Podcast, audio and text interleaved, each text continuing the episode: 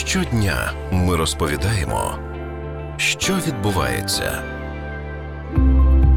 Україні зростає попит на караванінг, вид мандрівок на автівці із причепом або будинку на колесах. За приблизними підрахунками, зараз в Україні близько двох тисяч караванерів. Власники будинків на колесах долучені до світового об'єднання караванерів та навіть їздять на глобальні зльоти, куди збираються сотні трейлерів. До речі, у світі щорічно 9 мільйонів родин регулярно обирає караванінг для власних мандрівок. Скільки коштує будинок на колесах та його оренда? Чим цей відпочинок відрізняється від інших видів туризму та що потрібно для його розвитку в нашій країні? Ми говоримо із керівником Асоціації караванерів України Едуардом Тодоревичем. Як ви стали караванером? Мы начали ездить в Европу на выставки и по работе. Мы там увидели, насколько это удобно. Хорошо, мы жили в гостинице. Когда проходили выставки, это дорогие гостиницы. За полгода бронировка. Было такое, что 100 километров от выставки не было свободных мест. И рядом был выставка велосипедная. Это город Фридрихсхофен. Был кемпинг, и мы пришли, посмотрели на это дело. Первых два года спали в автобусе, и потом поняли, что это нам подходит. Приехали, купили первый свой прицеп. Мы как его использовали как в работе на посещении выставок, разных мероприятий, соревнований, так и для отдыха Первая наша такая поездка была это опять Европа. Это был велосипедный фестиваль на озере Балатон. Это был первый выезд. Ну и все, и после этого оно закрутилось. И первый, второй прицеп, автодом. Если это раньше было как хобби, то сейчас это и бизнес, и отдых в том числе. Коли ви вдома вас охоплює ностальгія, та чи часто ви ночуєте спеціально у вашому трейлері? Мы очень много путешествуем, потому дома мы не ночуем. Хотя у нас, можно сказать, есть как домашний кемпинг, э, ну, это частная территория. Нам хватает то, что мы ездим, когда путешествуем, мы ездим часто. В месяц один-два выезда точно, что куда-то есть круглый год. Закарпатье с этой точки зрения есть куда поехать. Ну, Европа была. Надеемся, что будет Европа. Скільки коштує нові та БУ трейлери? Они как минимум делятся очень грубо на две категории. Это прицепы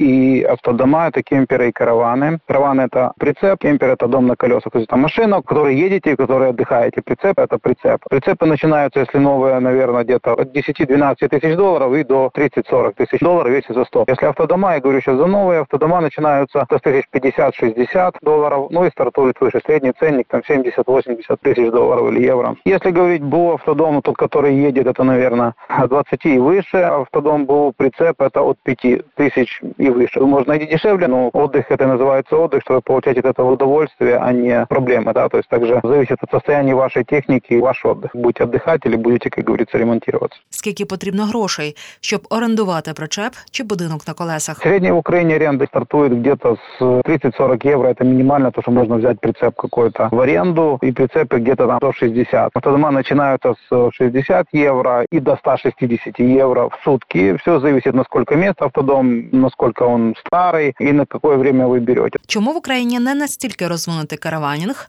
на відміну від інших країн? Проблема в том, что это не очень развито, потому это налоги те, которые платятся, если покупаете в Европе, плюс состояние наших дорог. Есть техника и внедорожная, которая экспедиционная, но их очень мало. В основном это те дома на колесах, которые рассчитаны на то, чтобы ездить по хорошим дорогам. Хотя в последнее время дороги у нас появились. Реально по всей стране, не только там в каком-то регионе. Дороги строят, и дороги строят не только центральные, но уже и, и второстепенные в том числе. Чи вистачає інфраструктури для таких мандрівок по країні? Инфраструктуры нету вообще, от слова вообще. Есть термальные бассейны, которые просто категорически идешь к ним плавать, отдыхать. И есть парковки, возможности переночевать на парковке, даже платно отказывают. Когда строят гостиницы или какие-то зоны отдыха, никто из властников еще не рассчитывает на такой контингент, как караванеры. Даже если просто выйти на природу, уже практически свободных мест нет. То есть это или же частная территория, или платная, или еще что-то. Та же история с караваном. Их немного мест, где можно встать, заехать. И потому нужны все-таки кемпинги, места для парковок, для стоянок. Караванов меньше не стало и прицепов, но те люди, которые имели деньги, их тратили в Европе, они могут потратить их на Украине. Те города и села, которые хотят развивать свой туризм, ну, я им рекомендую делать такие места. А скільки можуть запросити власники українських готелів чи садиб за парковку? Они не знают, что с нами делать. Они даже не знают, сколько взять денег, или берут очень много, или вообще